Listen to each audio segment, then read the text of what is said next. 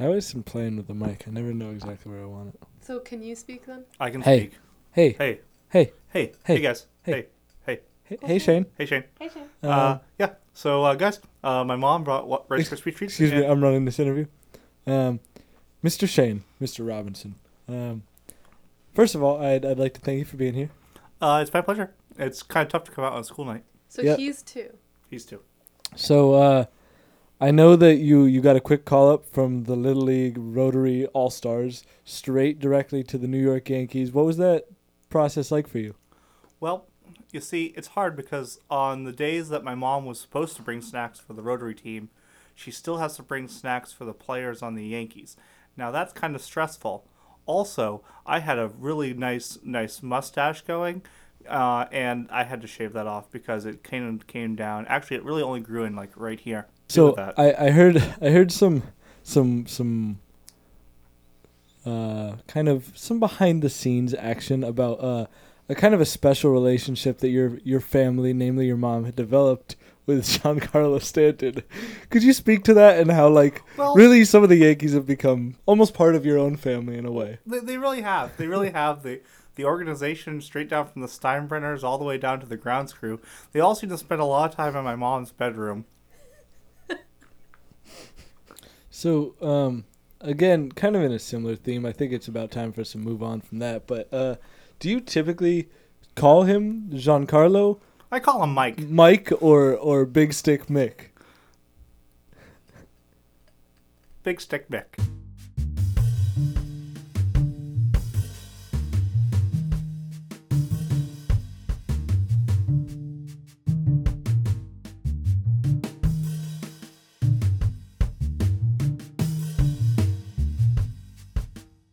So, hi, welcome back. I'm Andrew Alden, and you are? And I'm Evan, and we're coming to you live from Detroit. It's Wednesday night.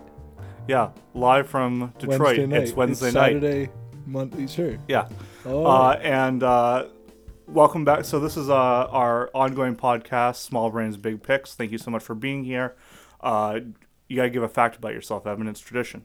Oh, yeah. I am a resurgent saxophonist who's trying to bring that back and trying to get my hands around that baby every once in a while, and so you can hold me to that now. I'm trying to bring my chops back. Can we expect a sax feature on the podcast? Without a doubt, you cannot. Okay, well, good going. Yep. Way to gaslight us there about right. That. So I'm Andrew. I am currently bringing back using legal pads in my life. A legal pad had taken a long absence, but if anyone knows anyone, yellow legal pads were our main fixture in our childhood growing up, and I'm bringing them back to my life. Don't sleep on the white ones either. Legal pads in general. Yeah, big. Great. Yeah, you just take that piece of paper, you wrap it around. Also, the number one way to keep track of strat games. Yeah, that's another story for another time. Yeah, we can't get into strat. We'll have a strat episode special. It's all we'll talk about. Emergency strat episode. We're gonna have some fun tonight. All right, let's start the starting nine, Evan. Beautiful. Away. All right, I'll hit you with four back to back, and then you can hit me with yours. First of all, so I had heard kind of through the grapevine. I've got some sources that I won't name, of course, that mentioned to me that there was a Red Sox and Yankees series. I guess it's a baseball to sports thing. Mm-hmm. And I wasn't able to catch any Sports of the games. Podcast. Could you pass on to me what kind of occurred? Oh, so the Red Sox, despite winning 108 games, which is a lot in baseball, 108 out of 162, they were considered the underdog, and everyone, we're looking at you, Baseball Tonight podcast, had the Yankees winning the series in four. It turned out the Yankees lost in four, including being completely embarrassed at home 16-2, which was so sweet. It was beautiful. A beautiful thing. I lied to you when I said I didn't watch it. Oh. So the NBA season kicked off yesterday. You've mentioned to me you want to be a bigger kind of basketball and specifically Celtics follower this year. Right. How's that going for you? Pass me the basketball. Okay. Yeah. Two hands. Oh. So far I've been reading about the Celtics on the regular. and Bleacher Report's been great. It's amazing. I wonder if this is how people feel. I mean, I don't have zero knowledge of basketball, right? Right. But it's interesting to kind of feel like I don't know who the good players are. I mean, I know who the top maybe 10 players in the basketball, top 7 players are. But it's interesting to get updates about who. A lot of my information is going to be coming from like ESPN and Bleacher Report. So it'll be interesting to kind of like see what that's like, getting knowledge there. So I'm excited for basketball season, but we're deep in the postseason for baseball. So right, as am I. It's hard to be excited about both at the same time. I'll save my excitement for the Celtics kind of on the day the World Series ends. Though that was yesterday we watched the Celtics. We did. I will watch occasionally, but just not the same enthusiasm. I don't have the energy for it. All right, number 3. So, the WWE's Great Royal Rumble #2 in Riyadh, Saudi Arabia, despite some controversy of recent, some alleged assassination allegations, is the WWE is still a go. What are your thoughts? Violence begets violence, right? Right. Yeah. I mean, I was kind of thinking myself that. Given that it's kind of almost proven that these Saudi officials brought a bone saw into the embassy to disassemble this journalist, that it may have actually been an intentional marketing ploy, right? Right. Bone saw. I mean, no disrespect, but bone saw is a great WWE name. Great WWE name. I think it's either a horrific assassination or a great marketing game. And Khashoggi's going to get an excellent WWE payoff and exclusive coverage. Right, I think it's a match made in heaven. Both of them are backwards in their thinking and their ideology, and they both worship false gods, like Donald Trump. All right. And finally, Andrew. So Halloween's coming up; it's right around the corner. You're not always known as the most crazy festive person, but what you wearing? I will continue my tradition of 28 years. Oh no.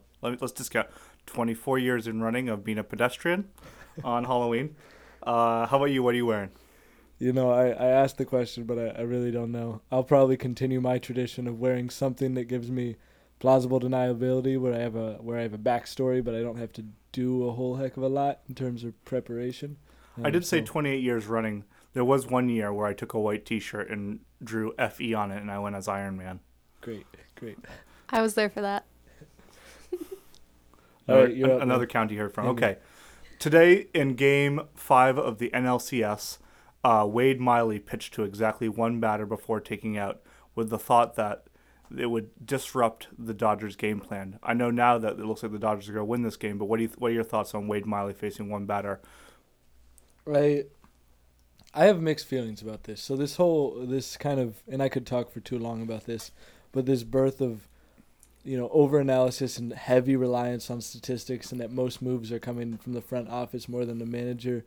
I get it, and I almost would be willing to admit that it's probably right and it probably wins more games because they have all this analysis.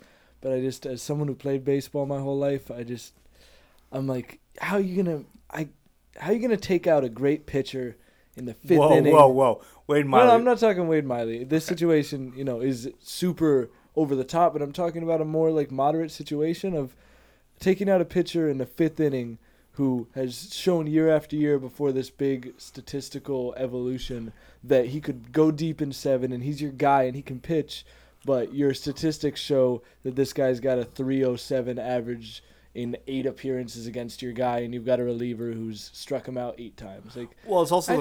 There's a human aspect to the game of like ride with your guy. Yeah, that's gone. I think that doesn't exist anymore. Which is sad. And maybe this will be a conversation that we'll have when the Cy Youngs come out, because this could be a deeper dive considering who might win the Cy Young in the NL. Right. I also know as we speak that Kershaw was would have pitched into the 8th had they not just had a big 7th inning. So right. They kind of rode with their guy on that one. Right. And it does cut both ways for sure. Right. All right. So Canada has legalized marijuana. And is the second state and the first state in North America to do so. I think it's the first state in North America. I don't know what the first country was. Well, there's only 3. I think it would be the first. They legalize the recreational use of marijuana. Yeah. Mm-hmm. Yeah. I mean, Canadians are always so uptight and angry, and can never just calm down and relax and say things like, oh, hey, what you know about maple syrup? So I'm looking forward to now with the use of marijuana that you can hear more of that, because they're known as such an excitable people, edgy people. Edgy, right? Yeah, they're so really edgy. I think it's going to be big changes for the Canadians. Okay, Dwayne Wade has started his final season in the NBA. Is he a Hall of Famer? Dwayne Wade, he's a Hall of Famer, absolutely. I think that's almost a non-discussion. I think I've had a discussion last time I was at the barbershop, which doesn't happen too often, but there was kind of a debate over where he falls in terms of shooting guards, and my barber wanted to put him at like third all time in shooting guards, which to me instantly felt ridiculous. Kind of through long conversation, it's not too far from the truth. I mean, it depends. It's all like all these debates. How much do you count winning, and how much do you count statistics, and how much do you count longevity, and how much do you count like wow factor in terms of just in an individual game? Mm-hmm. How much would the guy blow your mind? Dwayne Wade's got some of those things more than others. Well, he definitely has winning. Guaranteed Hall of Famer, guaranteed winner. Sometimes wow factor, definitely had some clutch moments in his career.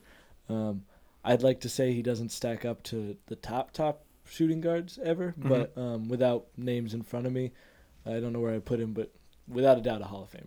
Okay, so 14 years ago, Dave Roberts stole a base. What does that mean to you? Dave Roberts. I mean, no, we're not trying to be cryptic. I'm not trying to be cryptic here. Right. It's in Game 4 of the ALCS. Yes. Dave Roberts stole second base with I think one out, and set in motion the greatest comeback in the history of sports. Yes, right. By the Red Sox. Can you see the goosebumps? Yeah. I have goosebumps. You even talk about it. I'm glad I didn't wear sweatpants tonight. Let's just say that. Yeah. So, I mean, it says a lot. And Dave Roberts, we were just talking about how, or maybe I was talking about this with someone else, but I think you and I were just talking about how great would it be if Dave Roberts threw out the first pitch in a Red Sox, Dodgers World Series, given that he's now their manager. You know, knock on wood. Right. That'd be major clutch. But no, it means everything. He did absolutely nothing else for the Red Sox, but he is forever a Red Sox legend for that one moment where he ran 90 feet and got there faster than a baseball. And it was a close play. It probably would have gone to review in this day and age. Yeah. Occasionally I'll watch 4 Days in October, especially when baseball season's actually ramping up, like when baseball season's about to start, like spring training's not underway. I definitely will give at least three-quarters of 4 Days in October a watch. And, man, every time I watch that, I remember you – or maybe asleep, but it's you, me, and Dad in the living room. I remember it was like it was yesterday, and it gives me goosebumps to think about. I definitely remember the toss to Menkiewicz. I don't know that I remember the Roberts steal. I may have been asleep for that one. I'm not 100% sure, but I was awake for most of the comeback, and I was definitely awake for the toss to Menkiewicz. Yeah, I will never forget that. Yeah, Catrice, what's yours? In classic Florida fashion, an alligator was found at a gas station. If this happened to you, what would you do? So that's a really difficult question because I don't. So we had a grill at my last place, and we don't have a grill anymore. I think it's scarier if it comes. I go for like a broil. You go for a broil. A broil, but we're talking about a live alligator, right? Okay. Right, you gotta catch it. Well, let me jump in here since you didn't need time. So, like catching any good Pokemon, you have to lower its hit points to a level where it won't resist. I think you go like a couple of tackles. Mm-hmm. I'm assuming it's a water-based Pokemon, so no thunder attacks, and then you just use a great ball and just hope for the best. I'm so happy you jumped in there because I already know I'm a bystander for many of the times that my roommate Michael watches this kind of blogger talk about Pokemon Go, and so I've learned quite a bit through kind of secondhand, but without a doubt I call Michael, ask him to come by and give me the best tips because he knows better than anyone else that I know. Because everyone knows that dealing with a real live alligator is the same as dealing with a cartoon creature. Yeah. Duh. Okay. All right. Cool. So that brings us to the end of our starting nine. What's our first topic today, Evan? Our first topic you so humbly and eloquently named and have been pushing for a long time is baseball so honky. Why has baseball become and we don't want to disregard how much of a Latino sport it also is, But in the U.S., in many parts of the U.S. that don't have Latino population, why has baseball become such a white sport when that was not always true? Definitely historically it's not true. You found a great sound clip which we'll play here. Where should we start? The library! Man, what a brain! Wow! Just call me Einstein.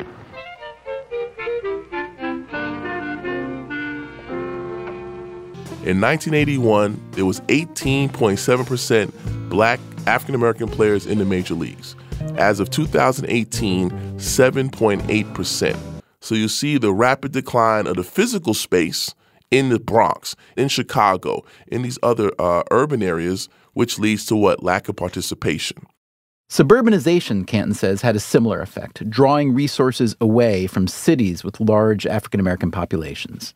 What's left in the cities? Abandoned fields, lack of resources, decrease in tax base.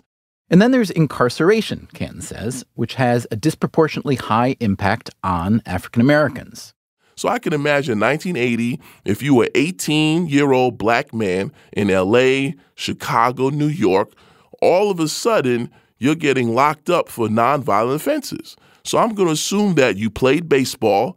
I'm arguing that those men, if you did a survey and go to prison today, federal, state, I bet you a nice percentage of these guys played baseball. Now, some were not old enough to have children, and the one that did weren't there to teach their son to play baseball, to volunteer in Little League because they were in jail for nonviolent offenses. Add it all up, David Canton says, and this explains the huge decline of African Americans in baseball, which, by the way, has been countered by a huge rise in players from Latin America. So with that clip in mind, thinking about, you know how football, a sport we're not talking about, and to clarify again, we're not talking about on-field activity. We're not talking about tackles or wins or losses. We're not. We're just kind of casting aside. Sure. Well, we are. What I'm saying, like, there's a big outspoken moment. Like, this is the big controversy of football, right? Is this outspoken thing? Baseball, what, maybe one player that I can think of has kneeled for the national anthem or made, kind of fostered any sort of protest. Right.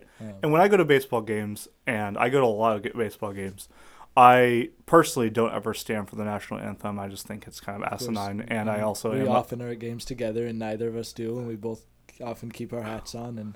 And I make a point of 7 innings later taking off my cap and standing for take me out to the ball game. Yeah. But I think it's a problem. I think. And wait, what are our reactions generally to that? You get at least one cranky, waspy white lady who, hey, take your hat off. Caps, gentlemen. per game, at least one caps, gentlemen. Right. I think that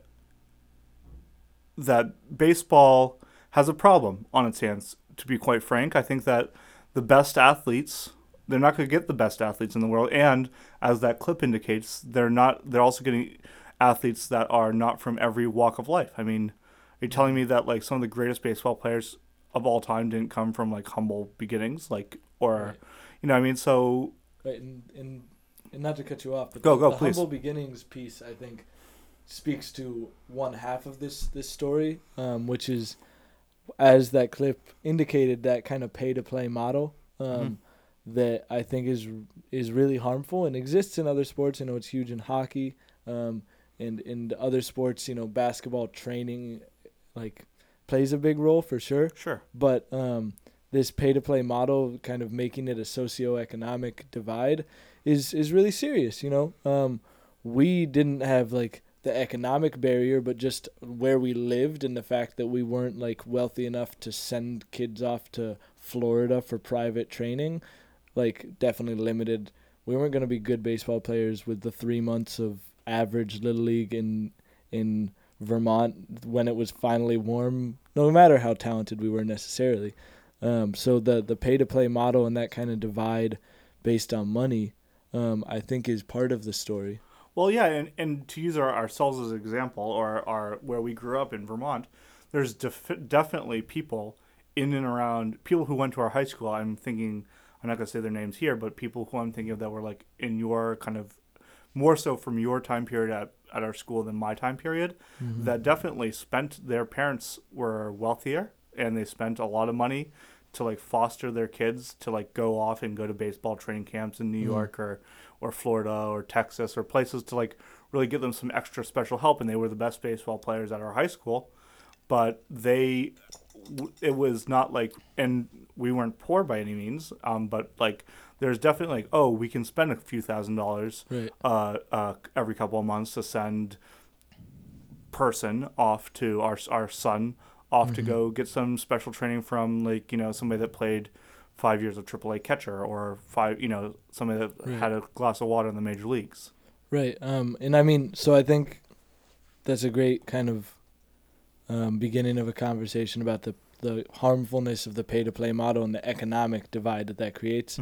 I think the other part of the central issue we're kind of centering on, it's repetitive, of baseball becoming so white, as well as Latino, which I think is a different conversation. Also is interesting that like the same decline hasn't happened there is, I think, has a lot to do with this chicken and the egg argument of like when baseball becomes less popular because of pay-to-play models, because of deindustrialization, because of, as this guy argued, possibly the war on drugs and incarcerating all these young black men who would have gone out and played catch with their kids in the 80s and never had the chance. So that removes the sport, right, a little bit from African-American culture and from society in urban areas and in areas affected by mass incarceration, which we know are black and brown families. And then it's this chicken and the egg argument of then it becomes, it's not just those limitations, but it's also the fact that like now when I talk to my students who are predominantly black, like most of them are not baseball fans. So it's like, dad may be at home, dad may be perfectly capable of playing catch with you. He may even be a baseball fan, but like within their friends and their family and like the people that surround them in school day to day are not talking about the Tigers game. So it's like it's kind of conglomerated and like created this spiraling effect where now it's baseball's been removed from black culture to what I've seen to an extent. Right. Well, let me open up a question here. I think we're probably near the last word. Teresa's giving me the nod that we are. I'll throw this out there, and then you'll throw something out there. I know like this is maybe something that we need to bring back at some point because I think this is a topic that needs more discussion, and I think we'll probably do awards, baseball awards, as something we'll do. So we'll talk about it then. Sure. But something I want to open up for you is the Tigers, for the better part of the last decade, have been last 2 years aside. So if you start the decade in 2016, from 2006 to 2016, the Tigers were easily one of the most competitive, best baseball teams in all baseball. Okay? Right? Agreed? Right. They had no great African-American players. They had, for individual seasons, yes. They would have Austin Jackson put together a couple of years. Monument Park, the statues they have outside are Al Kaline, white guys. Yeah. They do have Willie Horton. He's one of their statues. Okay, true. But I mean, the Tigers are a pretty predominantly white historied team. Say, I mean, the Red Sox have, I mean, just off the top of my head. The Red Sox were last to integrate. They're last to integrate, but they have two recently retired players that were Hispanic. I mean, like Pedro Martinez and David Ortiz have both been retired. And, you know, the Yankees, I'm sure if you went through their history, like they're pretty well balanced. So my past the closing thought to you on this is, in your mind, is it a problem for baseball? Like, do you see this as something that needs to be addressed? Do they need to be more outreach? Do more outreach? That's an interesting question because I think baseball has a marketing problem in general. And I think outreach to greater span of communities is really important. I don't know if it's a problem for baseball as much as it's a problem of access and a problem of historical like closure of those avenues for the people on the other end. Because I think it's very clear, and I'm sure both agree on this, that it's 100% clear to me that there is no like racial disposition towards a sport. Like, if there were no societal constraints, there's no reason that black people play less golf and more football. There's no reason that white people love grabbing tennis rackets. Like, those things have no basis in genetic fact. So it's like it's this cultural thing that's built over time. And in golf, it's very obvious, you know, African Americans being banned from country clubs for however long, in most parts of the U.S., like damn near till today, yeah, in many places. So it's clear why there's very few African American golfers. In baseball, it's some of the things that the clip we listened to talked about, that have a really historical basis. And so, like, as I'm starting a baseball program at the high school I teach at, it's really important to me just to be like, y'all are going to love this sport too, because it's fun, just because it's fun. Like, it's fun, it just hasn't been a part of your, like, upbringing. People weren't talking about baseball around you for many kids, for some kids, yes. But, like, we're going to have a great time just like anyone else is. So it's, I don't think it's a problem. I think it's something that hopefully does turn the tide, though, in the future, because you want it to be a sport that everyone can love, because we love it. It's fun. Yeah, agreed. One last question here, and I know Teresa's giving me the ending thing here, and maybe I should just save this. When you think of the face of historically baseball, who do you think of? Right off the top of your head. Honestly, Babe Ruth. Right. Really? I think of Jackie Robinson. Would you please, for the love of God and your own body, hold the hammering? This is tough, you know. Like we did in our first episode, I regret to announce this is the end. I regret to announce the retirement from all discourse, from conversation, from humanity, and I hope that you all take our lead when we ask you to respect this retirement as we move this phrase and this kind of way of thought off into its days of golf outings and silence. And funny pants. And funny pants, yes. But we regret to announce the retirement of coded language when talking about why Detroit is scary, or you should be safe, or it might be kind of different there. Detroit, what's that like? What's that like? Yeah. So we are retiring coded language. We are asking people to speak their minds when they speak to us about Detroit, and when they, even more so than us because we are transplants, when they speak to Detroiters about Detroit, to speak their minds so that we can call you out in a more genuine and straightforward way about how much of an asshole you are.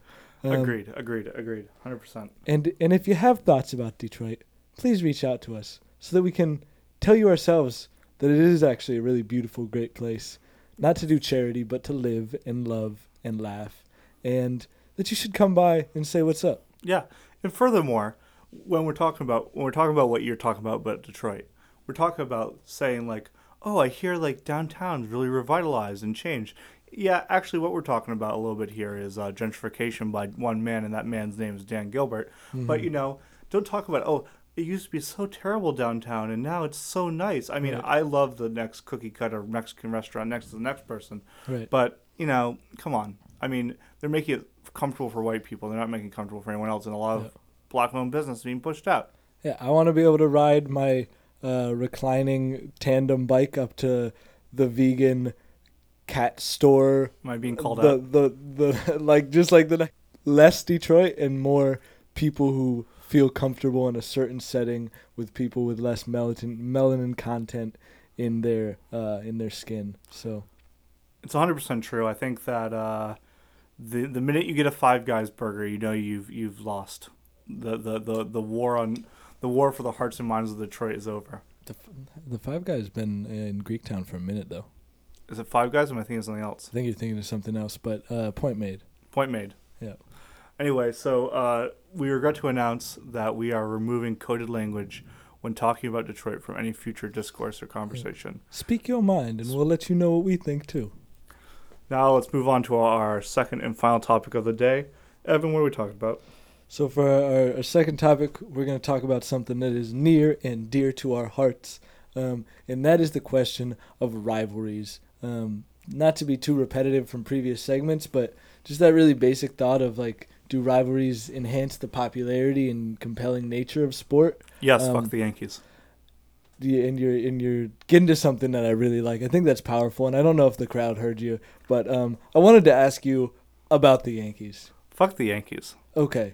So who do we root for? We root for the Boston Red Sox. Right. And how do we feel about the New York Yankees? Fuck the Yankees. Fuck the Yankees, indeed. So we we wanted to discuss, and maybe we're kind of playing our hand a little early, but there is another side to this argument. Whether rivalries like are always a positive thing for sport, and if so, why, and what is it that rivalry and like that passion adds to sport in the big picture again, because we got small brains, but we got big picks. Big picks, real big picks. I think that in general, rivalries are really great for sports. And let me throw this out there that if you are just getting into a sport, right? Neither of us have any idea of getting into hockey anytime soon. I mean, we'll throw hockey in here when we need to.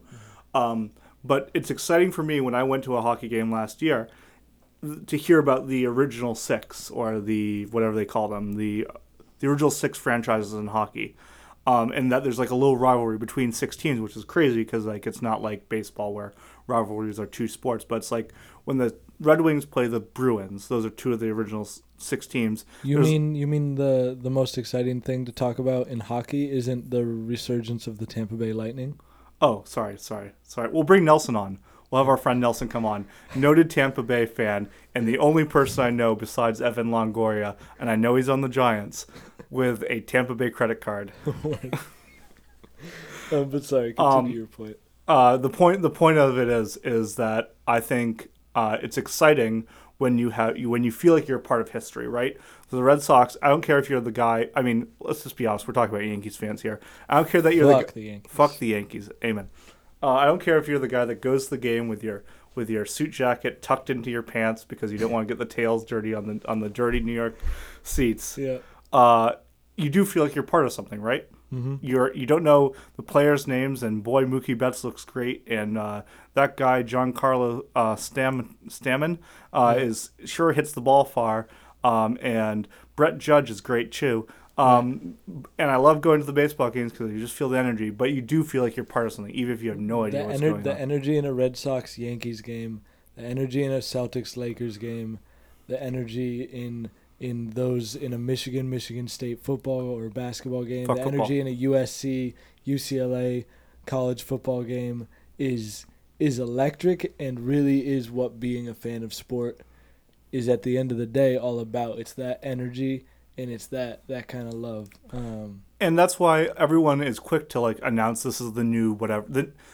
How many times a year do you hear in any given sport, this is the new Red Sox Yankees of whatever? You know, what I mean? You can't transcend it. There's just so much history, man. It takes a long time to build that, which is why there's so much in it. Because it's like, typically it's my grandpa, I'm this big of a fan because I watched my father cry as a grown-ass man over Red Sox games, because I watched like people be broken down who are grown men who wouldn't break down over anything, who you never see cry ever, and you hear stories of like, I never saw my father cry, not once, but when the Celtics won the NBA Finals in 2008, that man shed tears, real tears, and he was a refugee from so and so. Right, and yeah, he survived World War II. Right, yeah. He's the only remaining member of his extended family, and he never once cried until the Celtics won that 2008 NBA Finals. That's a good one. I mean, you hear that abundantly with the Cubs, with mm-hmm. people. I mean, you talk the Red Sox now is 14 years ago. My grandma was 103, and she remembers as a toddler when, you know, the first cars were being introduced to the world, and the Cubs were good. The best team in baseball. Right. Yeah. I think that there's a lot of exciting rivalries. I think that people throw that term out there too much, right? Mm-hmm. But we're talking about bona fide rivalries in sports. We're talking Cubs, Cardinals. We're talking Red Sox, Yankees. We're talking Celtics, Lakers. And we're talking about this, that when you become a player and you join one side of this rivalry, you are buying into something greater. So LeBron, villain, hero of basketball, correct?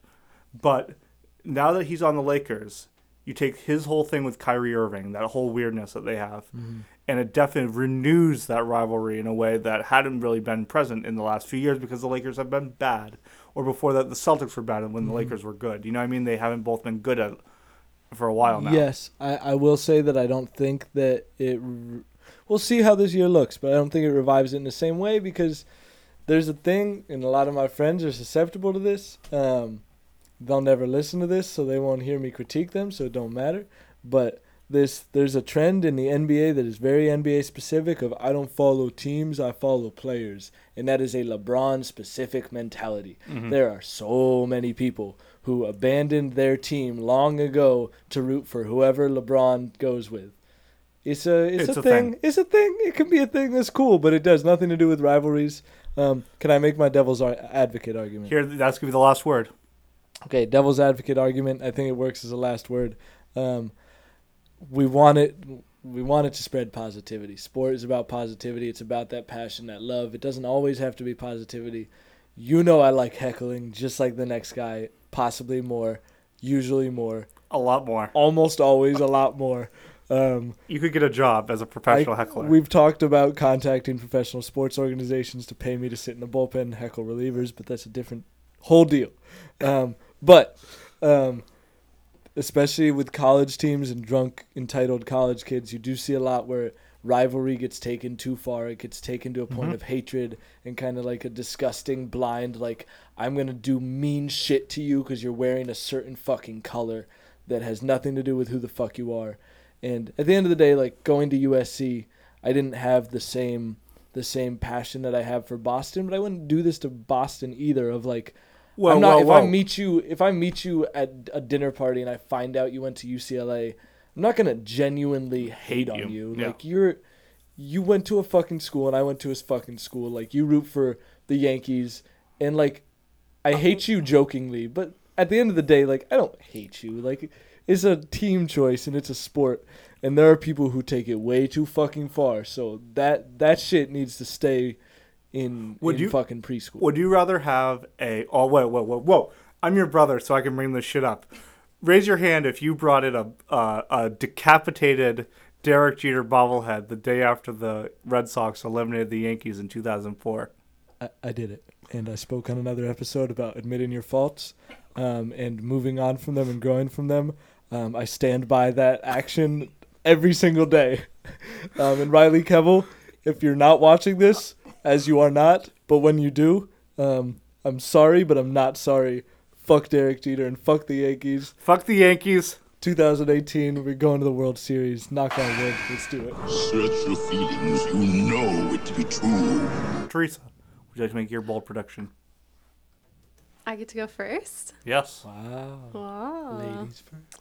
All right. My bold prediction, and this is a big one, boys, so, like, stay with me. Yeah. It will snow on or by Halloween. Whoa. In Detroit. One we can prove. Yeah. It was 37 when I got into my car yesterday. That was in Lansing, though. No, when I got into my car at 6 a.m. here. Oh, wow. Yeah, it could happen. It feels like it. I'm from Rochester. It snows, so I know what it's all about. Yeah. So that's my bold prediction. Senses. All right. Evan? My bold prediction is that the Los Angeles Lakers roster, newfangled Los Angeles Lakers roster with LeBron James, will have, by Christmas, at least 5 different names on it. As soon as stuff gets weird, and I think LeBron's going to be phenomenal in LA, but as soon as stuff gets weird with this ridiculous roster they put together, there will be pieces flying like a jigsaw board at a place that doesn't like jigsaw boards. Canada. Like pre-weed Canada. Like pre-weed Saskatchewan. Yeah. Yeah. My bold prediction is that the biggest movie at the 2019, this will be for this year, the 2019 Oscars will be the yet unmade reboot of Indian in the Cupboard. You heard it here first. Mm-hmm. All right, so thank you so much for watching, listening. If you like what you hear, if you don't like what you hear, but you think we're kind of neat guys and gal, please smash the like button, like that smash button, subscribe to us on iTunes, Stitcher, and yeah. Yeah, thanks for coming. Listen up. Stay tuned. We'll be talking to you soon. Auf Wiedersehen. Teresa. Bye. Buenos noches, amigos. Cool Shane says bye too. Cool Shane says hey to Ida's mom. All right. Guys, let's go watch this damn game. Guys, okay. I brought some orange slices for us. I brought some orange slices.